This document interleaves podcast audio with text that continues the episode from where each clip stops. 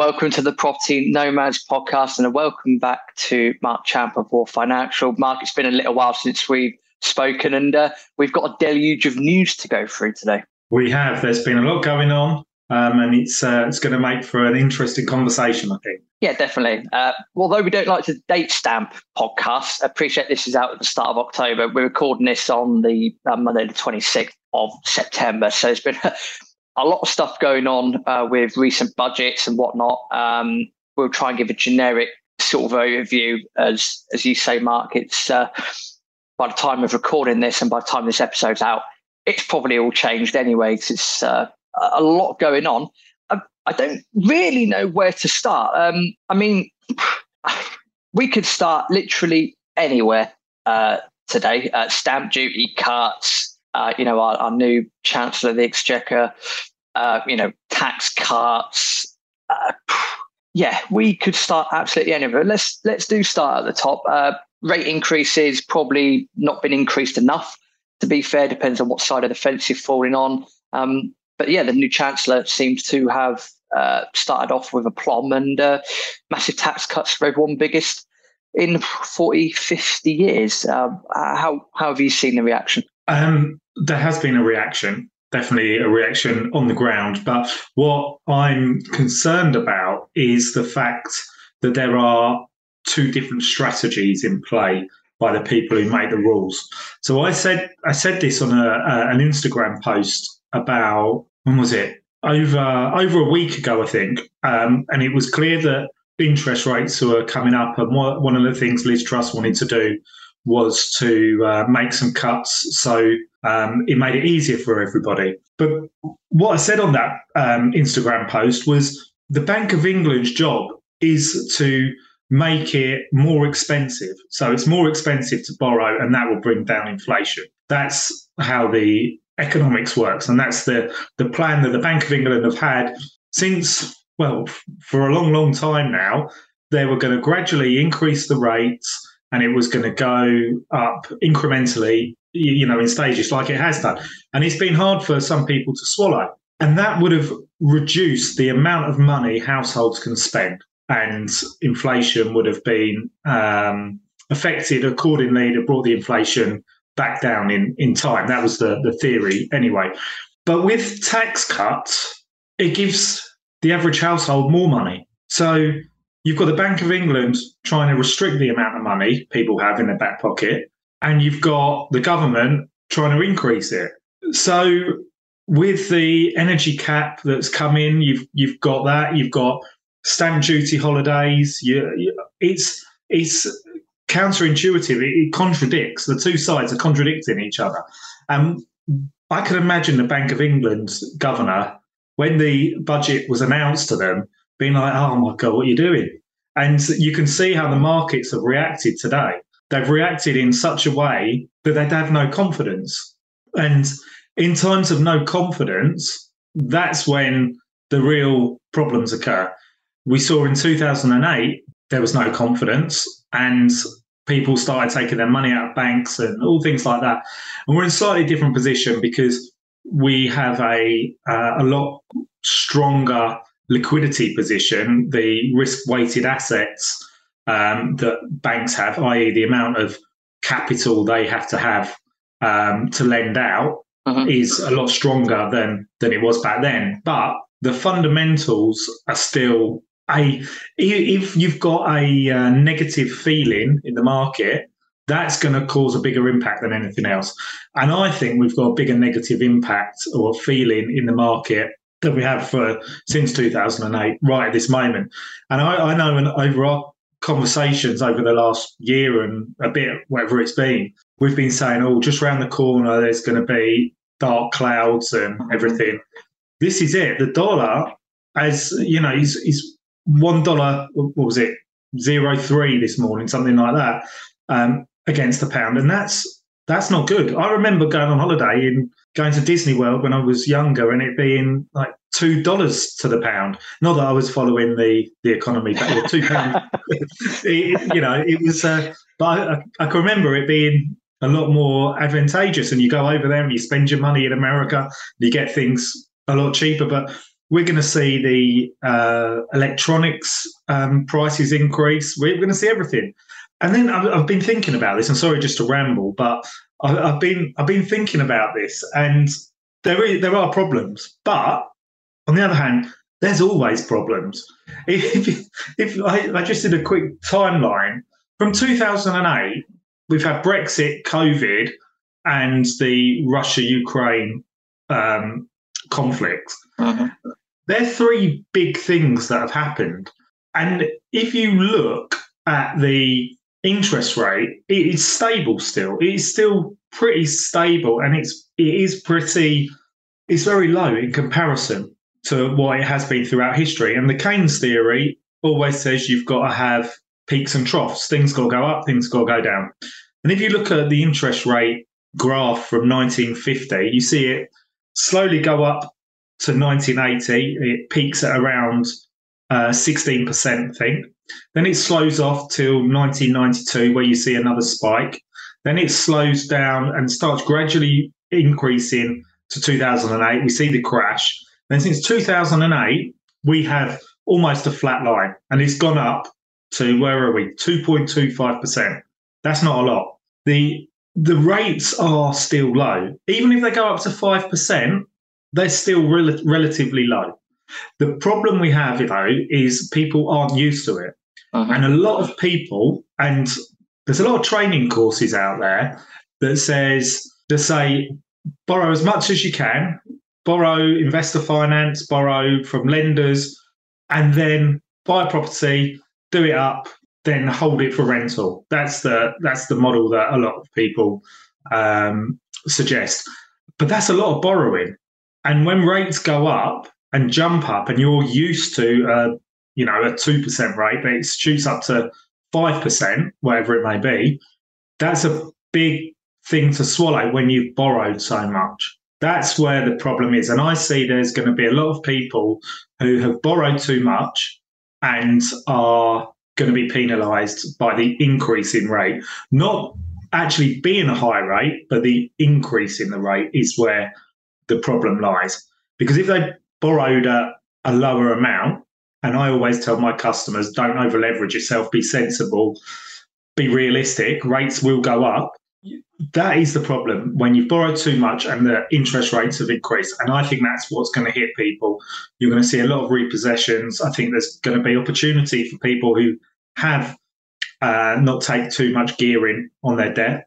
And I think there's opportunities out there, but it is going to hit the people who borrow too much hard. That's my that's my overview. Sorry. no, that's okay. If we get where we haven't spoke for a couple of months, it all, all, all comes out into the open. All comes out. But, yeah, I, I, agree. I don't have any. I don't have any issues with that. I think the, the key things that I would have noticed, um, my side from you know recent recent weeks and whatnot, is that the with the pound going obviously as you say going down to dollar three at the minimum, you know, lowest rate in a very very long time. Um, I was looking at the physical metal markets uh, on the same day and noticed that the for, for UK people that and again six six of one half dozen the other.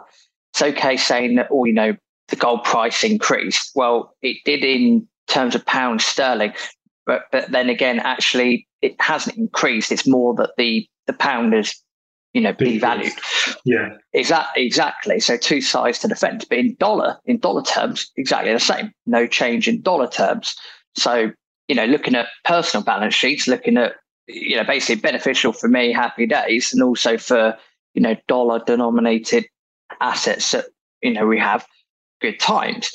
Uh, point being on that, that you know, it makes things expensive for everyone else. You're quite right. Electronics, uh, a lot of things we're going to see where where the price. Well, it's one of those things. You know, is the price going up, or is it the fact that the pound is going down? The free the market will work itself out at the end. I don't think what helps predominantly around the world is that the the US dollar remains strong for a multitude of geopolitical reasons. The US dollar remains strong. Uh, I guess we're the only benefit we have well, there's many benefits, but the biggest benefits I could think that we may or may not have here in the UK is that for some reason Europe seems to like shooting itself in the foot repeatedly and will continue to do so moving forwards. And um, you know the dollar at some point will more than likely uh, pop down. But yeah, I say it's all a bit of a part of my French, all a bit of a shit show uh, at the moment, and it will continue to be moving forward. So I don't think our, our the tone of our conversations, I don't think are going to change too much in the next few months. I'd like them no. to, but I'm not sure that they will. Well, I, I was having I looked at a um, a graph with uh, increase versus decrease of GDP in the UK since 1955, and you see it go along, and it, it goes like this. It's just like a normal up and down. There's not much fluctuation.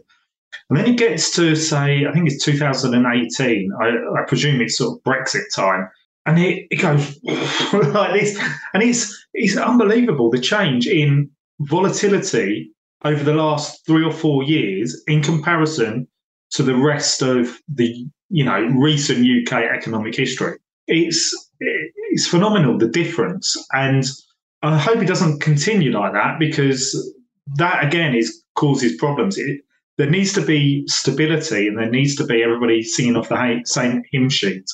Um, and the Bank of England and uh, the government need to to to get together. Um, and I think there's going to be a few people, dare I say, looking at um, what Labour are doing and uh, looking for maybe a different option. We have a general election in 18 months, so I guess uh, we'll we'll find out. We'll find out then. Uh, thinking just in my head there a second, and something that we've touched upon before with all these different policies uh, and whatnot that are coming out that yeah okay fine you know on paper you could argue two and four we can argue till the cows come home.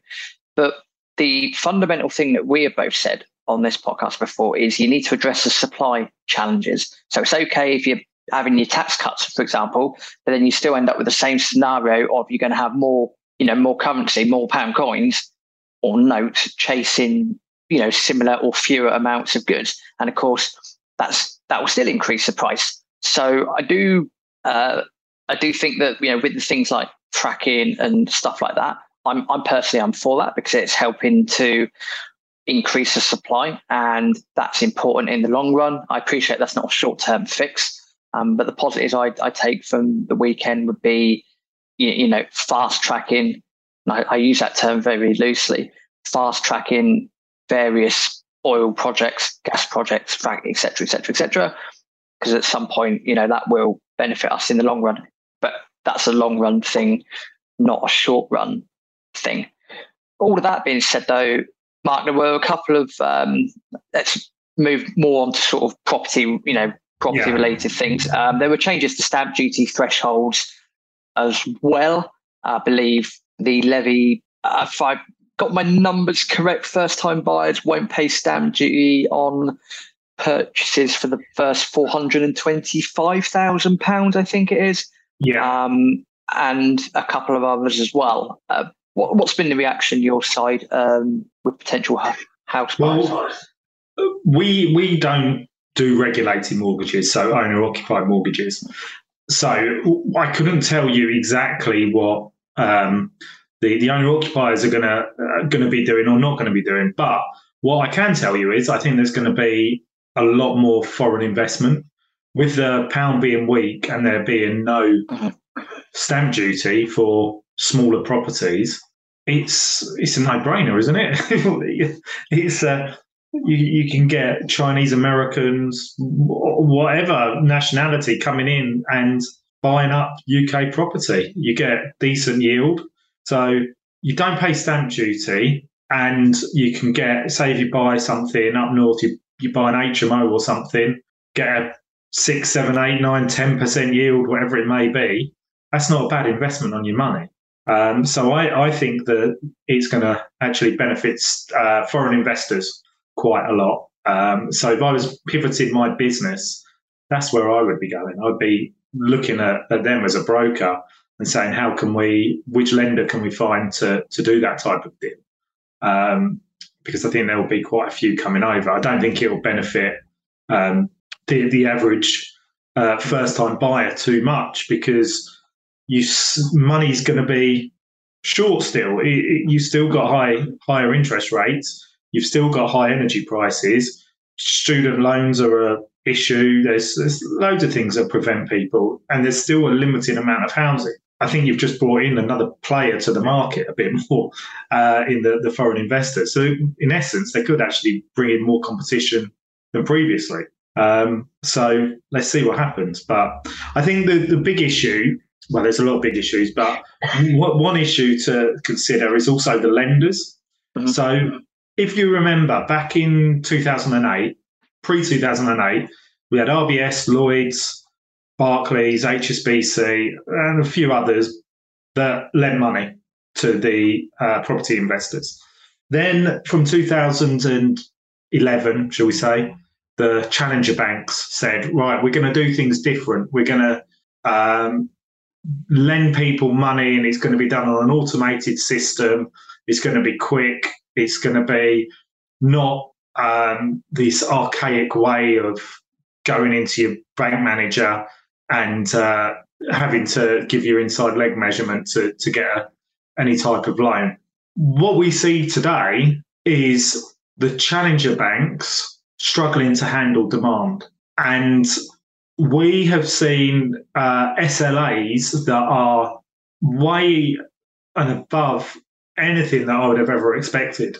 To get a loan through with a challenger bank from initial application to getting an IMO, so an indicative mortgage offer, uh-huh. then instructing the valuation, then the, the, the legals, will take you a long time. It will take you longer than it's ever taken. You you look at um, people like Interbay; they've increased their minimum loan size to a million. Um, you look at other lenders who have increased their rates dramatically, and I think some of them have done it to slow down the amount of uh, customers coming in because they can't handle them. The the the actual applications that the challenger banks are getting in is massive in comparison. And it's generally because people want to secure their interest rate now as opposed to a year down the line when we'll probably see interest rates higher. So they can't cope with it. And the the actual lead times for a challenger bank are the same as the high street now. There's there's no real difference. They do do other things like their automated valuation methods and things like that, which tend to speed things up, but then all the rest of the process slows everything down. So we've had this new way of banking come in with the challenger banks, but they, I, I think they, they, they were underprepared for these these um, problems we've had, and it's causing massive problems to, to lenders getting deals over the line, um, and customers are, are having to to do things they don't want to do. So we we've had to one of our customers we've had to bridge the lending process for them. So they want to buy something and they've got to take a bridge out whilst the lending process goes on with a, a long term lender. Wow, that's bad. Yeah. So it's not not something we want to do, but they, they've got complete on a property and they, they've got to bridge. Um, another one of my customers, we've we've got a it's a semi-commercial property, and we've got I think it's about 70% of it's commercial, 30% is residential. So we've gone to the market to find a lender. And as I've spoken to a lot of lenders about it, I found one lender who can do it. And it's an experienced investor. It's uh, a decent location. It's predominantly commercial, but there, there's a, a, little quirk in that there's a trust behind it. Mm-hmm. But anything that's got a little quirk in it knocks it out from a lot of the lenders. So we're left with one lender who can lend on that. And I, I, that can't be right.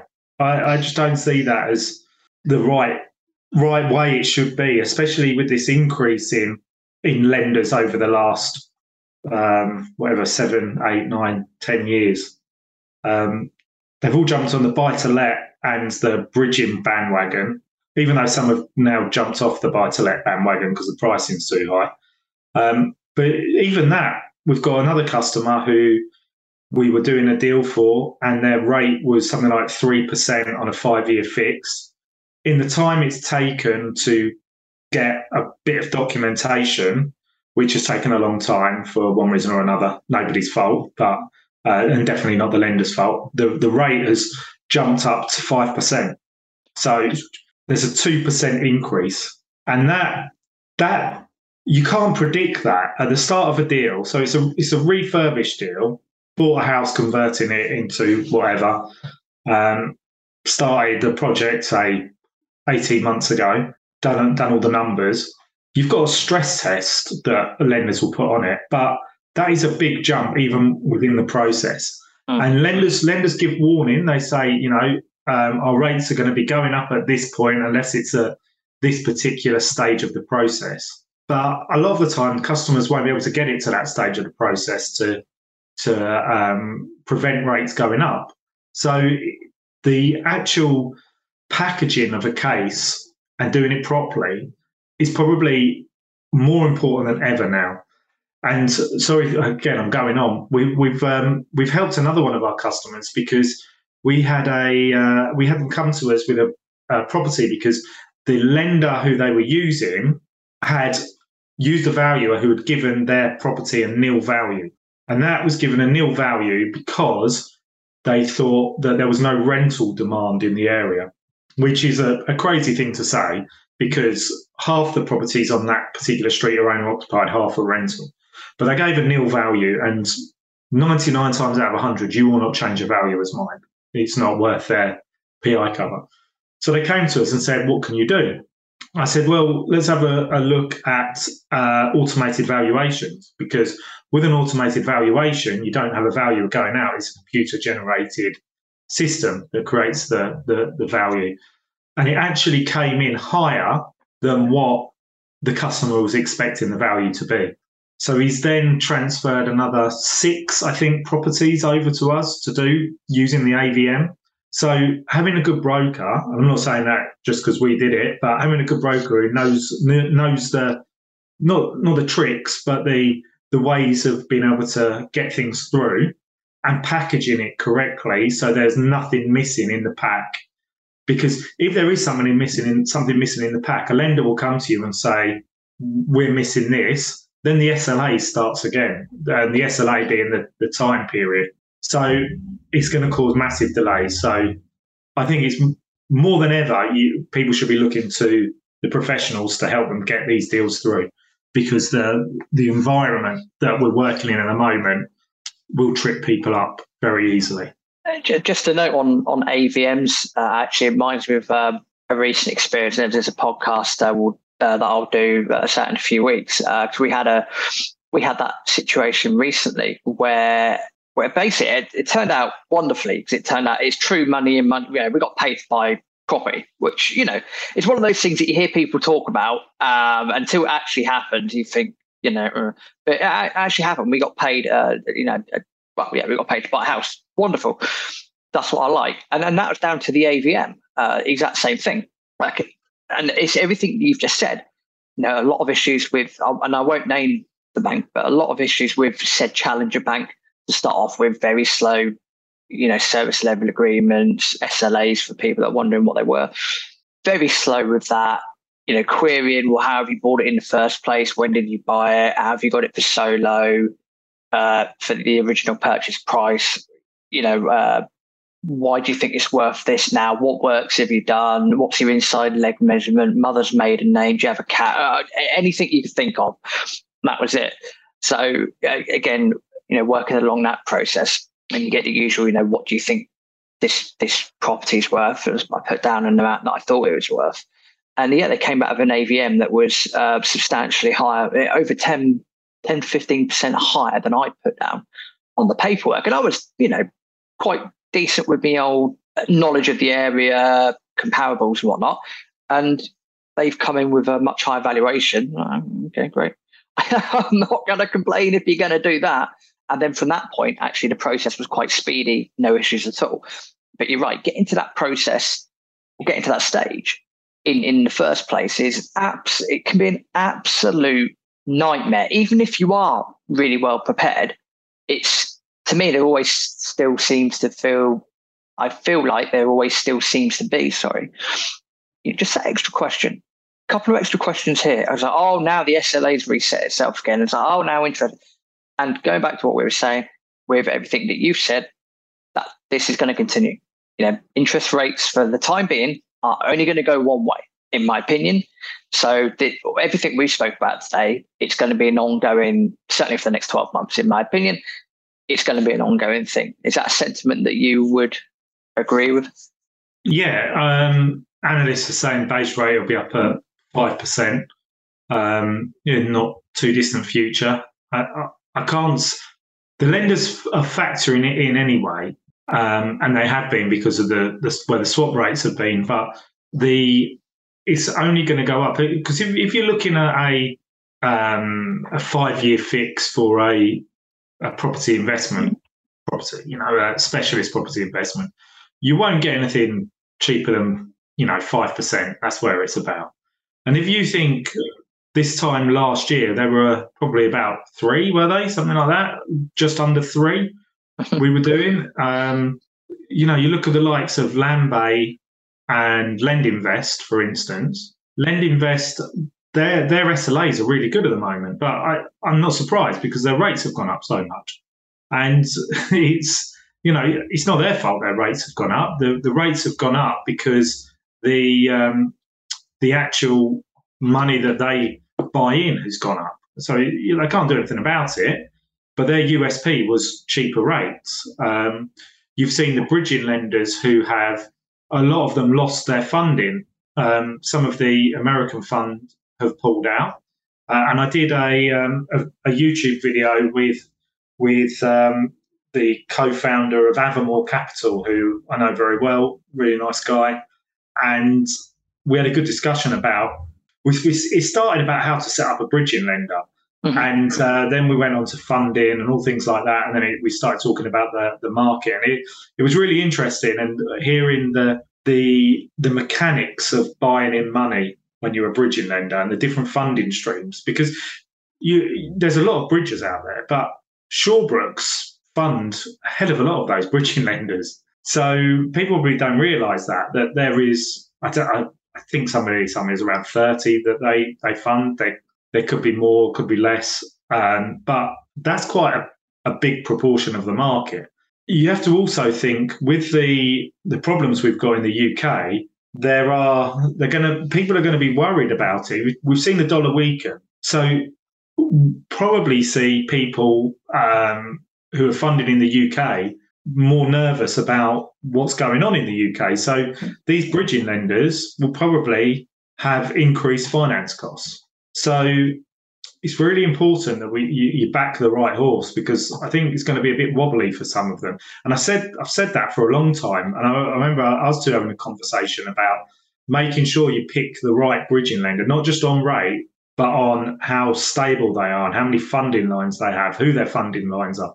They're the questions that people should be asking, not what how cheap can you get my rate, in my opinion, anyway. Again, I have no, uh, I have no qualms with that. You know, uh, what is they, what is it they say? Never question the cost of a shovel when you're digging for gold. Yeah, exactly. So exactly that.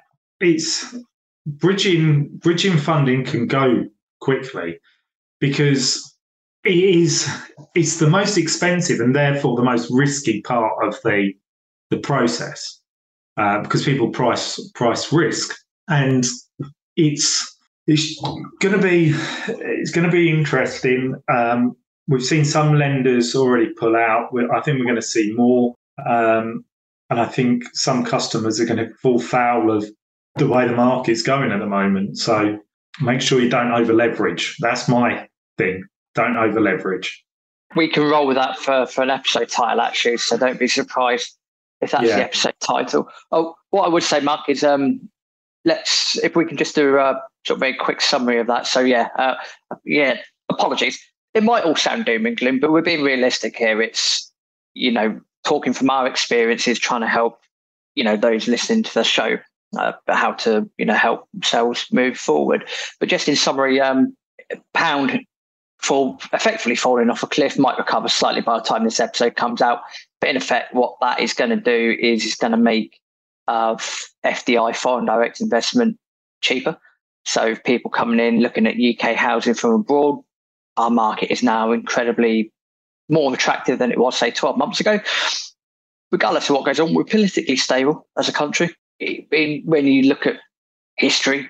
So that's always advantageous as well. Yes, the Chancellor and so forth, new government have made a set of tax cuts on paper. Well, hey, but in effect, that's going to stimulate demand without looking really at the supply side. So, as, you know, as, as vote winning as these things may or may not be, price is still going to go up anyway.